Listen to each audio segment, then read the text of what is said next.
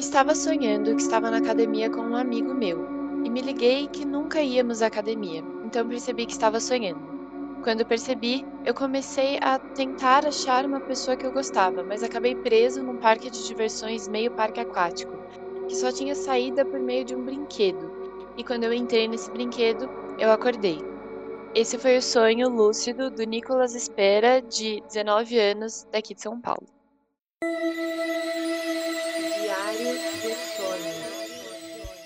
Olá, ouvintes do Diário dos Sonhos, tudo bem com vocês? Eu sou Vitor Briatini e hoje a gente vai ter mais um podcast aqui da equipe do Diário dos Sonhos.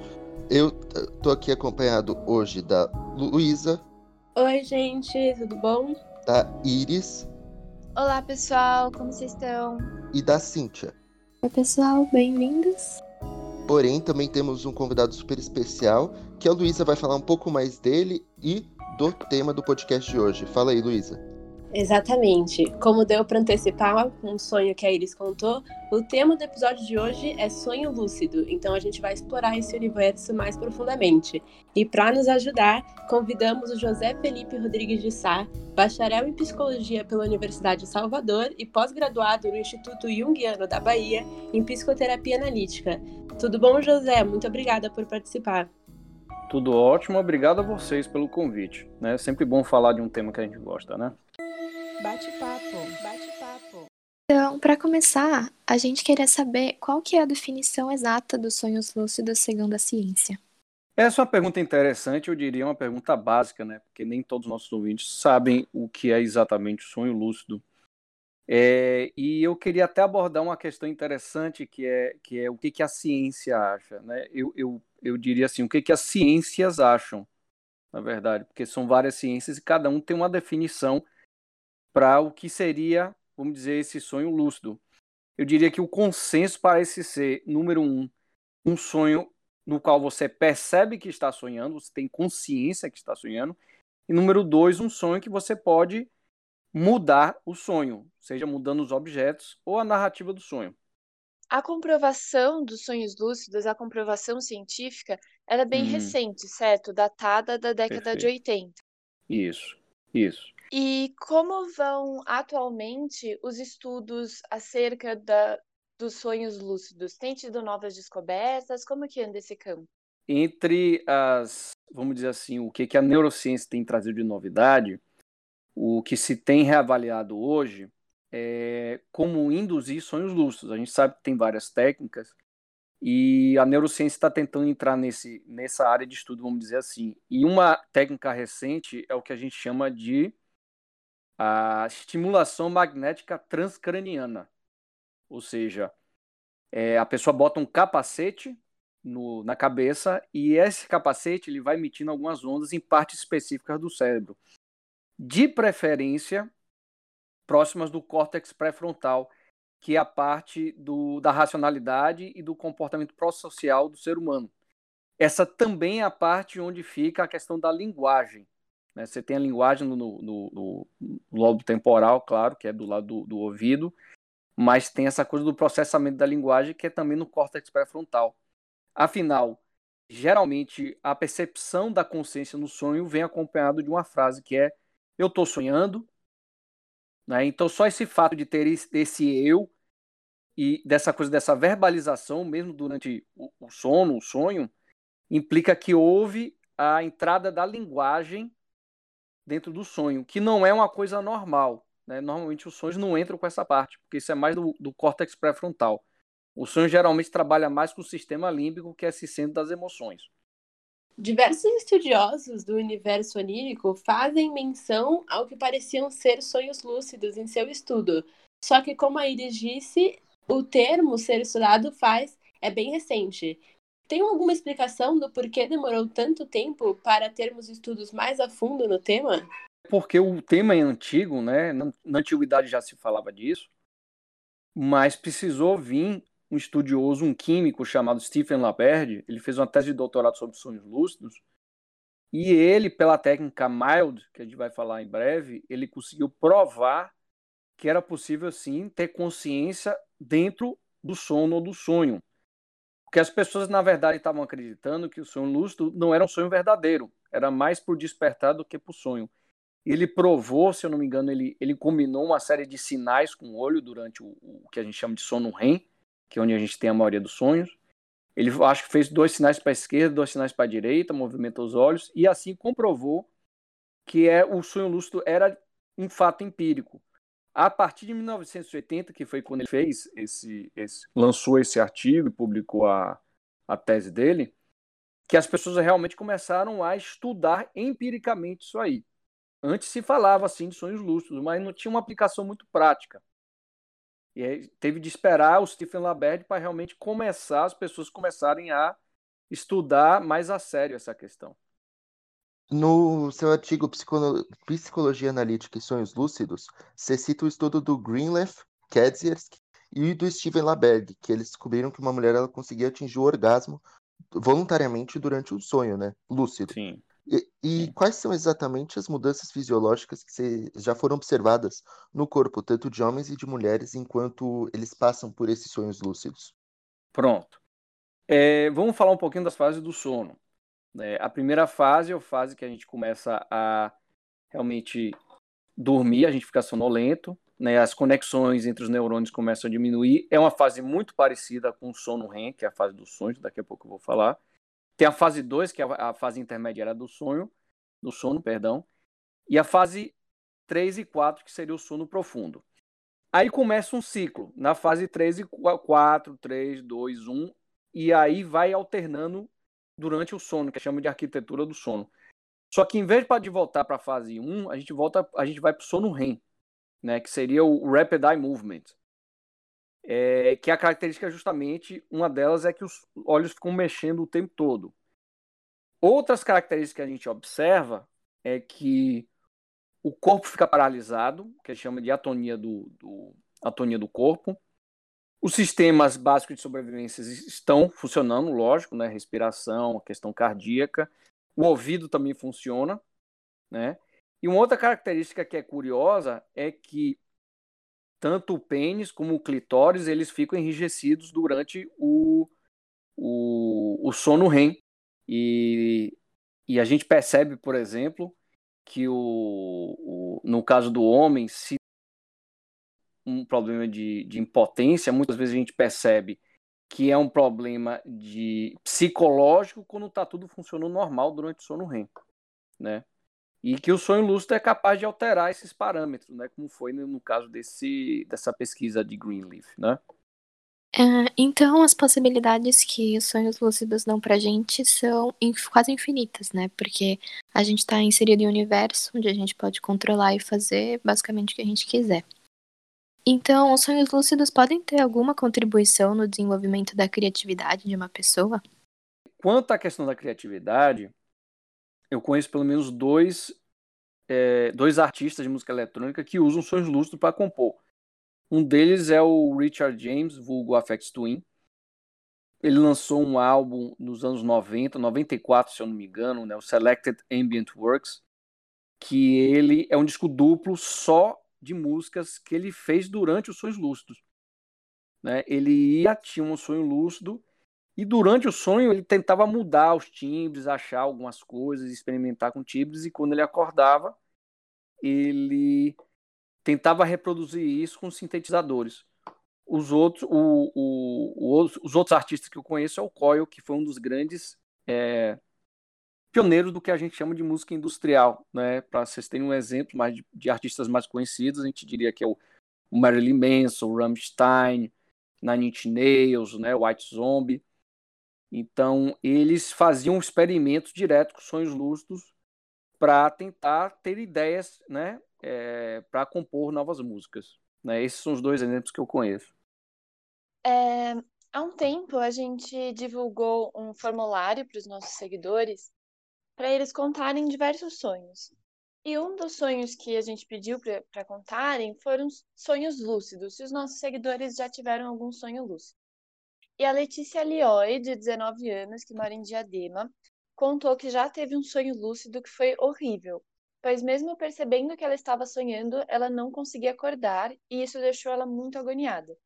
E outras pessoas, quando repararam que estavam sonhando, conseguiram controlá-lo e eventualmente acordar se não estivessem gostando do sonho. o que deixou as pessoas mais tranquilas. E o seu artigo, José, fala sobre o estudioso Laberge, que desenvolveu algumas técnicas que poderiam aumentar a incidência dos sonhos lúcidos, como a que você já mencionou, a técnica MILD. E como que funciona essa técnica? Pronto, segundo Laberge, a gente tem que falar assim, tem várias técnicas, né? Eu não vou dizer milhares, mas tem um livro do Laberge, por exemplo, que é só de técnica de sonho. A MALD foi a técnica que ele criou, né? É... Funciona mais ou menos assim. A pessoa tem uma intenção de ter sonho lúcido quando ela vai dormir. Ela repete para ela mesma que ela vai ter um sonho lúcido. Ela repete várias vezes. E aí ela vai deitar. E geralmente o, o vamos dizer assim, um, sono normal entre 6 e 7 horas. Na verdade, você tem que botar um despertador, né, para você acordar no meio da noite. E você acorda e você pensa no sonho que você estava tendo, né? Quando você pensa, é bom você anotar o sonho que você estava tendo. Isso é uma técnica que ajuda muito a aumentar a frequência de sonho lúcido. Você escrever os sonhos, você memorizar os sonhos. E aí você escolhe alguma coisa que você quer que aconteça, né?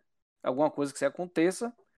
E também você, paralelo a isso, você vai fazendo o que se chama de teste de realidade. Ou seja, vamos dizer que durante o dia você para, tá na rua, olha e fala, eu tô sonhando, eu tô acordado. Aí você fala, ah, eu tô acordado. Aí você faz, vamos dizer assim, você pode botar até um alarme, você vai fazendo durante o dia para ter uma percepção do que é realidade. Porque quando você sonhar, como essa coisa tá, tá amadurecida desse teste de realidade, quando você começar a sonhar, na hora você vai ter sonho lúcido. Você vai sacar que você tá tendo sonho lúcido. Então, você quer o sonho, né? Você se imagina ter um certo sonho, e quando você vai dormir, você começa a ter esse tipo de sonho. Então, o Mário, na verdade, são três coisas acontecendo ao mesmo tempo: a vontade de ter um sonho lúcido, o teste de realidade e o registro da experiência do sonho. Essas três coisas juntas ajudam a ter mais sonhos lúcidos. Mais ou menos isso aí. É, além de técnicas para ter mais sonhos lúcidos, existem algumas técnicas para a gente conseguir passar a controlar melhor esses sonhos? Tem, tem. Uma, uma delas é, é justamente o, o teste de realidade. Né? É, o teste de realidade, deixa eu ver o que mais. O, o Castanheda, no caso Castanheda, que era esse, nos anos 60, foi esse grande, essa grande figura, né, que ele falava dessa coisa da, do, do peyote, das experiências psicodélicas, da questão da expansão espiritual. Ele tinha essa coisa também do, do, do olhar para a mão, era uma técnica que quando você estava adormecendo, você fixava a atenção num ponto, né? Que no caso seria a mão, né? E, e quando você estivesse sonhando, né? Você sempre poderia olhar para a mão. E, e, vamos dizer assim, durante esse tipo de experiência, por exemplo, pesadelo, etc. e tal, esse tipo de coisa ajuda a gente a, vamos dizer assim, a manter o controle da situação, né? Porque mesmo se a gente chega e falar ah, isso é um sonho, continuam tendo algumas imagens aterradoras, né? O Laberde ele falava isso, né? De, de, sempre tentar entender que por mais que tenha uma imagem assustadora no sonho, por mais que você esteja no pesadelo, aquele pesadelo é você mesmo, né? Na verdade, você está tendo medo de você mesmo e nada daquilo ali é real, né? É, é você, é seu cérebro que está criando. Eu acho que isso também é uma coisa que ajuda bastante a ter um, um pouco mais de controle no sonho. E você acabou de citar os, os pesadelos, isso é interessante porque nesse mesmo formulário que a Iris citou, muitos descreviam coisas ruins e achavam que a experiência de ter sonhos lúcidos não era agradável. Por exemplo, a Maísa Girardi fala que seus sonhos lúcidos são sempre ruins. Ela os descreve como a pior coisa da vida.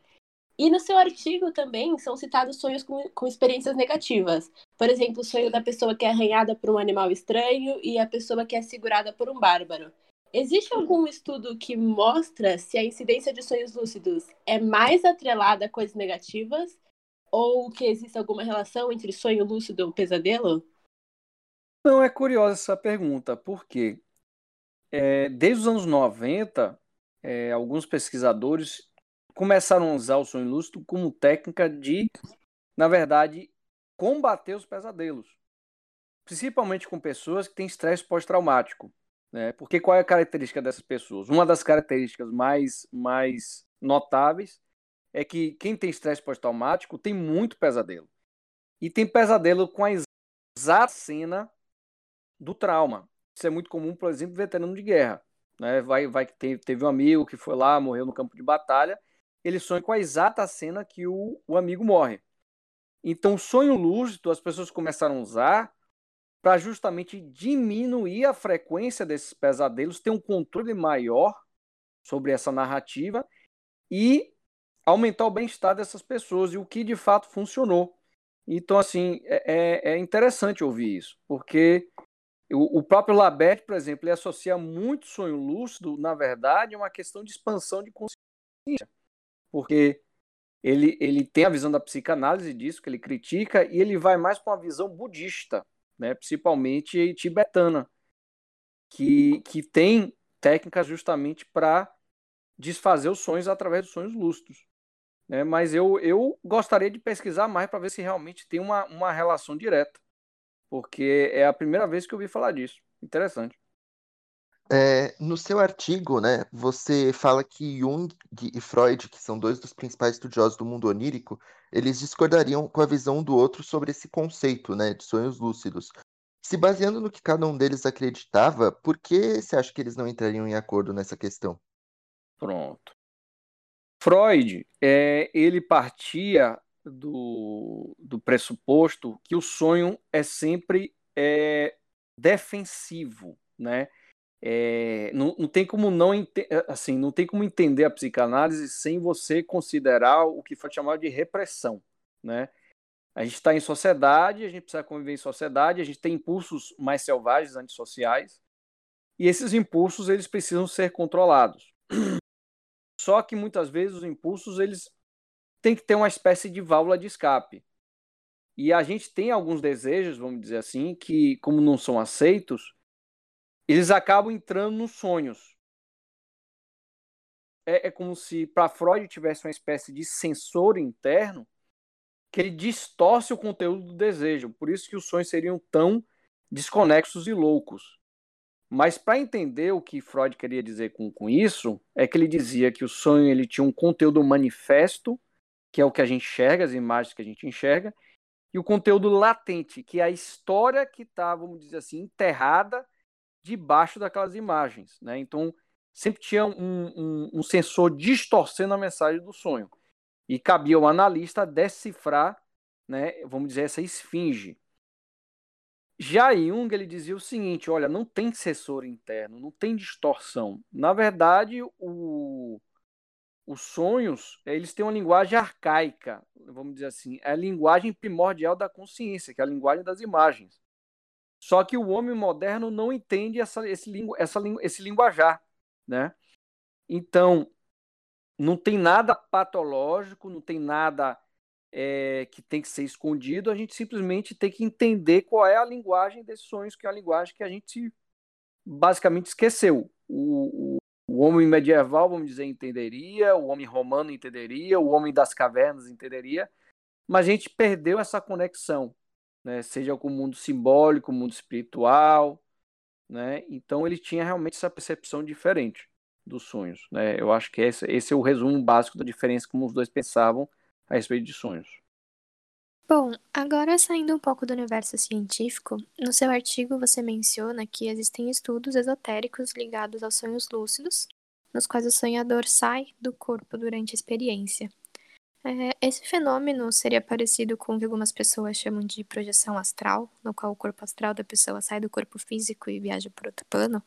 Esses dois conceitos têm alguma ligação? Perfeito.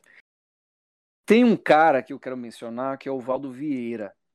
Ele era assistente direto de Chico Xavier e depois ele resolveu fundar o que ele chamou de conscientologia, que era uma abordagem mais científica desses mesmos fenômenos, né, perdão, mesmos, mesmos fenômenos, deu uma mordida aqui, que o espiritismo, o esoterismo e a parapsicologia sempre estudaram. Ele considera o sonho lúcido uma espécie de projeção semi-consciente, uma projeção incompleta, que vai muito mais para o lado da imaginação, da alucinação, do que o que ele chamaria de uma projeção verdadeira ou uma projeção consciente, que é o que as pessoas chamam de projeção astral. É, então, assim, historicamente, muitas pessoas ligaram os sonhos lúcidos à projeção astral. Por exemplo, a gente estava falando dos budistas tibetanos, eles faziam essa conexão também, já sabe, 700, 800 anos depois de Cristo. E como que são os relatos das pessoas com essas experiências extracorpóreas? Pois é, eu escrevi um artigo sobre isso, inclusive, porque eu já tive várias. As minhas projeções nunca foram conscientes, né?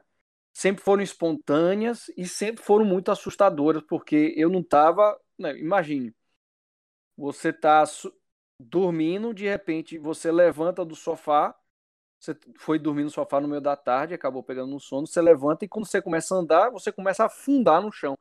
Falei, peraí, tem alguma coisa errada aqui. Devo estar projetando. Pronto, aí eu acordava.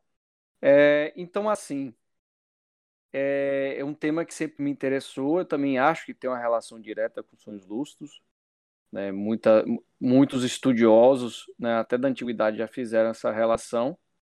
Né? E é um tema que me interessa até hoje.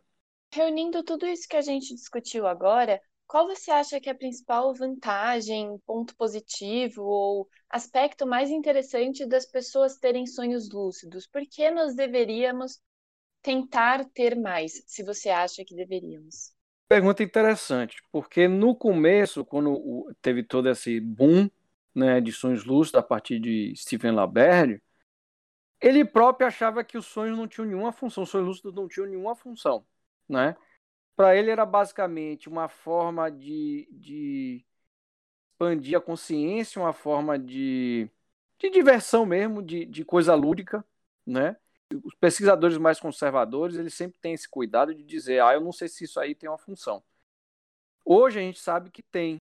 Então, eu estou curioso para ver se os terapeutas vão aderir mais a essa coisa, dessa modalidade do sonho, né, do sonho lúcido, porque a gente já viu que tem um potencial terapêutico. Eu fico até um pouco, eu não digo triste, mas eu vejo como, por exemplo, o cinema adotou essa ideia, né? A gente tem a origem do Christopher Nolan, que explora essa ideia, né? espionagem industrial com sonho lúcido. A gente tem o Waking Life, né? do Richard Linklater, que já, já mistura sonho lúcido com filosofia existencialista. A gente tem o Vanilla Sky com Tom Cruise, que, que fala dessas relações amorosas, de pano de fundo tendo um sonho lúcido. A gente falou desses artistas, o Afex Twin, o Coil, a gente vê essas revistas tipo super interessantes sempre falando, mas eu não vejo tantos terapeutas se interessando, eu acho uma pena. Inclusive tem até psicólogos do esporte usando sonhos lúcidos para fazer treinos durante o sono, porque a gente sabe que eles têm treinos mentais, um, por exemplo, um corredor de Fórmula 1 antes dele dele fazer a corrida, ele imagina a corrida toda, os laps, as são as curvas, o que, que ele vai fazer. E hoje os psicólogos estão tentando fazer a mesma coisa com a psicologia do esporte, treinar é, movimentos e tal dentro do sonho lúcido. Estou curioso para saber como é que vai ser isso aí. E também curioso para ver se os psicólogos aderem mais esse, aos sonhos lúcidos como um instrumento de terapia mesmo. Você falou aí que atletas conseguem treinar pelos. É, assim, é, tem treinos atualmente né, que eles fazem nos sonhos lúcidos, enquanto tem esses sonhos lúcidos, né? E Sim. assim, é, a gente, num podcast que a gente gravou aqui com o Siddhartha Ribeiro, ele falou que os sonhos, eles ajudam, os sonhos durante o sono REM, eles ajudam muito no aprendizado, né? Então, assim, é, como são esses treinos, né? E eles conseguem aprender durante sonhos lúcidos, então? Uma ideia é mais ou menos essa, né? Se o atleta treina de dia, por que não treinar de noite? Então, esse psicólogo alemão, psicólogo de esporte, um dos grandes especialistas mundiais, do, do com certeza o Siddhartha Ribeiro conhece, inclusive o Sérgio Arturo, que eu mencionei, que é orientado do Siddhartha Ribeiro. Ele já escreveu artigos com esse cara. E a ideia mais ou menos é essa: do tipo, a pessoa treina e ela tem técnicas de sonhos lúcidos para, durante o sono REM, pegar esses treinos e é, é, reforçar esses treinos. É mais ou menos o princípio de um rouxinol cantando. Ele vai, esse canto para ele é importantíssimo para a sobrevivência dele. E a gente sabe hoje que o padrão neuronal dele cantando, quando ele está desperto, é o mesmo dele quando ele está sonhando, durante o sono REM. E aí, se a gente bloquear esse sono REM, ele já não treina, já não sai tão bem um canto, já não sai tão bem treinado. Então, o princípio seria o mesmo. Como o sono REM, é, ele seleciona as memórias, essa é uma das funções do sono REM, é selecionar as memórias importantes, seria esse princípio, pegar essas memórias e reforçar as memórias conscientemente do que você quer, que seria justamente o treino. É, José, você tem aí algumas sugestões de obras, assim, é, podem ser tanto assim, é, artigos, livros, filmes, que podem fazer com que a gente entenda mais esse conceito de sonhos lúcidos? Tenho sim. Tenho Os Sonhos Lúcidos, né? O título é esse mesmo, do Stephen Laberde, foi um, um livro ele lançou em 1985, aqui no Brasil chegou em 90, pela editora Ceciliano. É um, um, é um livro que está fora de catálogo tem um tempo, né? E em 1990, a gente está em 2020. Tem algumas coisas que estão desatualizadas, mas continua sendo uma ótima referência. Quanto a filmes, assim, o filme mais interessante que eu acho sobre sonhos lúcidos é o Waking Life, do Richard Linklater como ele tem essa coisa muito existencialista, né, muito assim sartreana, né? Então, o Waking Life é a, é a jornada de um, de um de um garoto que ele vai viajando pelo sonho lúcido dele, ele vai conversando por vários personagens e cada personagem ele vai dizendo uma coisa, seja uma coisa sobre a vida em geral ou técnicas de sonhos lúcidos. E, José, há um tempo nós fizemos um post no nosso Instagram, o arroba Underline, sobre hum. sonhos e meditação. Sim. E nós comentamos que a meditação, quando as pessoas meditam já há bastante tempo, pode aumentar a incidência de sonhos lúcidos. O que você já estudou e conhece sobre esse assunto da meditação e os sonhos lúcidos que você possa compartilhar com a gente? Eu acho que as duas coisas têm tudo a ver a meditação e a questão dos sonhos lúcidos. Afinal, a meditação é justamente esse processo de você acalmar a mente. Não tentando controlar a mente, porque isso aí já é ego, já é ansiedade, mas de realmente integrar e perceber que você não é seus pensamentos, né? Você até poder ver seus pensamentos em terceira pessoa. Então, isso leva a um nível de conscientização muito maior. E eu acho que isso vai impactar diretamente na incidência de sonhos lúcidos. Né? Tinham esses monges tibetanos que usavam de meditação e yoga para terem sonhos lúcidos e para, inclusive, dissiparem e perceberem que o, o sonho é uma forma de maia, de ilusão, né? de ilusão do mundo material. Então, acho que meditação, de fato, pode incrementar essa coisa dos sonhos lúcidos, sim. Momento, momento diva. Momento. Bom, é, José, é o último momento aqui do nosso podcast, é um momento que a gente chama de momento de van, em que a gente compartilha sonhos nossos, né? E hoje, como é sonhos lúcidos o tema, a gente queria saber, você tem aí alguns sonhos lúcidos seus que você poderia compartilhar e que você gosta muito? Tenho. É, o que eu mais me lembro é eu na minha antiga casa, eu levantei da cama e eu percebi que as coisas estavam todas fora do lugar, né? É, tá uma coisa meio distorcida. E aí o que aconteceu? Espontaneamente eu comecei a voar. Comecei a voar pela casa e aí é como se eu atravessasse o teto. Na verdade não era casa, era um apartamento. Eu subi como se atravessasse o teto. E atrás do apartamento é como se tivesse suspenso no ar, é como se fosse uma espécie de castelo de Conde Drácula né? Tivesse os morcegos voando e tal, uma luz meio verde por trás do castelo, uma coisa bem assim caricata, né? Aí eu me decidi ir para frente da sala, no caso para o lado oposto do apartamento, e além da janela tinha uma varanda suspensa. Não tem essa varanda no, no, no né, naquele apartamento que eu, que eu morava. E aí eu fui voando. Quando botei os pés no chão, eu vi umas plantas super psicodélicas lá, Avatar eu fui tocar numa delas. E foi incrível a sensação, porque eram muito reais essas plantas, assim, a textura da planta. Eu fiquei assim, eu fiquei abobado, fiquei acho que uns 30 segundos, um minuto só tocando nessas plantas e percebendo como elas eram reais. Porque o cérebro é isso, né? Esse grande criador de modelo de, de realidade virtual. E aí foi incrível. Eu tive outros sonhos lúcidos, mas esse é o que mais me chamou a atenção.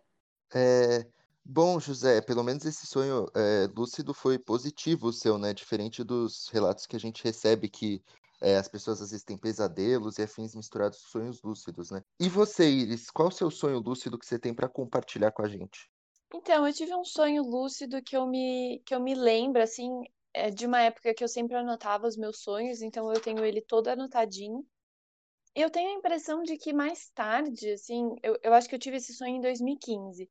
Eu acho que mais tarde eu tive outros, mas eu não me lembro muito bem deles. Eu não sei se foi só um momento lúcido e aí logo depois eu acordei. Não sei bem ao certo. Mas esse foi um sonho bem longo que eu tive e só no final que eu me dei conta de que eu estava sonhando.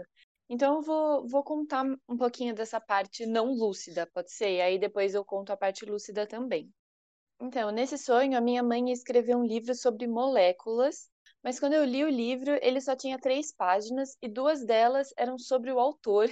E tinha uma foto que seria a minha mãe, mas na verdade não parecia a minha mãe, parecia a Ivete Sangalo fazendo careta. E aí mudou tudo e eu encontrei um leão com uma juba preta e ele mordeu a minha mão. Aí eu tava andando na rua e tava tendo um tipo de desfile. E aí aconteceu um monte de coisa nesse desfile. Eu encontrei muita gente esquisita. Encontrei o Neville do Harry Potter. É, pintei umas camisetas no meio do desfile. Aconteceu um monte de coisa. Aí mudou tudo de novo. Eu tava num zoológico e eu era um bebê leão. E tinham vários outros leões lá que queriam me matar. Vários animais que queriam me matar. Aí foi nesse momento que eu me dei conta de que eu tava sonhando e pensei, meu, eu tenho que arrumar um jeito de morrer sem sofrer nesse sonho para eu acordar. Não foi um sonho estressante, assim, mas eu queria acordar, porque senão eu ia, sei lá, morrer comida pelos outros animais. Eu não queria que isso acontecesse. Então, eu fui para um outro lugar do zoológico, que era uma escadaria muito grande, e tinham vários cervos, sabe? Aquele animal que é tipo um veado, não sei bem a diferença entre os dois.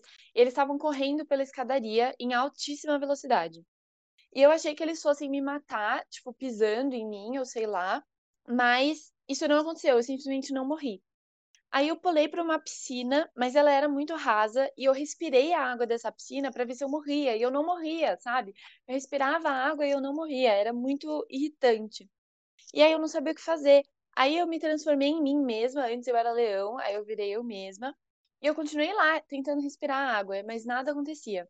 Até que alguém colocou um muro em cima da piscina, eu fiquei presa lá, morri afogada e acordei. Então foi um sonho bem bem doido. Não, um sonho muito louco mesmo. E assim, a Luísa também tem um para contar. Fala aí, Luísa. Sim, esse sonho que eu vou contar é da época que eu tava no fundamental, primeiro ano do fundamental, ou tipo pré, então pode ser tudo uma grande ilusão e eu nunca tive esse sonho.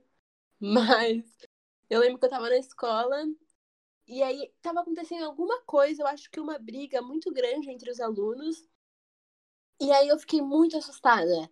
E aí eu me escondi dentro de uma sala de aula e eu comecei a pensar, meu, mas isso é um sonho. Eu não preciso ter medo, é só eu acordar. Aí eu fiquei pensando, nossa, acorda, acorda, acorda. E eventualmente eu acordei. Mas foi isso só. O meu sonho lúcido, né, é, foi um sonho que foi bem divertido para mim, porque eu gosto muito de basquete, né?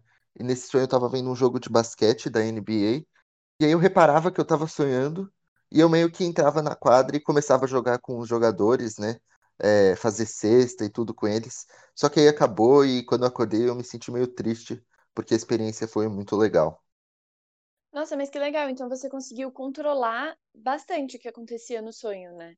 Sim, sim, é, eu até era melhor jogando lá do que na vida real, porque eu conseguia fazer cestas e afins com os jogadores da própria NBA, e isso na vida real acho que seria 100% impossível. Mas eu lembro que eu acordei muito feliz por conta desse sonho. É, isso é legal do seu sonho e do sonho da Luísa. Vocês conseguiram, tipo, se dar conta de que estavam sonhando e modificar aquilo. A Luísa conseguiu acordar porque ela quis, você conseguiu jogar porque você quis. Eu queria morrer e eu não conseguia. Fui forçada a morrer quando colocaram um muro. Mas na verdade, enfim, tá, quem colocou o muro foi o meu cérebro, mas eu não consegui respirando água morrer e acordar, entendeu? Então eu tava presa ali mesmo. Não, é, isso aí deve ser uma sensação muito agoniante. É muito o que alguns, né, dos nossos ouvidos, das pessoas que responderam o nosso nosso formulário falaram, né, que é agoniante quando você quer fazer alguma coisa nesse sonho lúcido, não pode. Exato. Mas agora eu vou tentar essas técnicas que o José falou e vou ver se eu consigo ter mais controle dos meus sonhos lúcidos.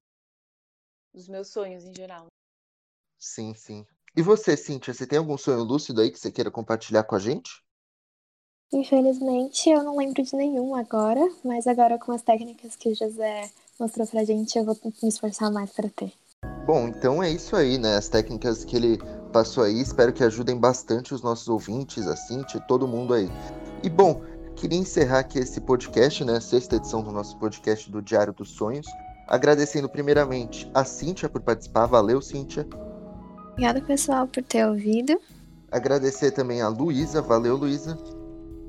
Obrigada a vocês, obrigada ao José, até a próxima. E agradecer também a Iris. Obrigada, pessoal. Não esquece de seguir a gente lá no arroba no Instagram. E que a cada 15 dias, às quartas-feiras, nós postamos um novo, um novo podcast aqui no Spotify.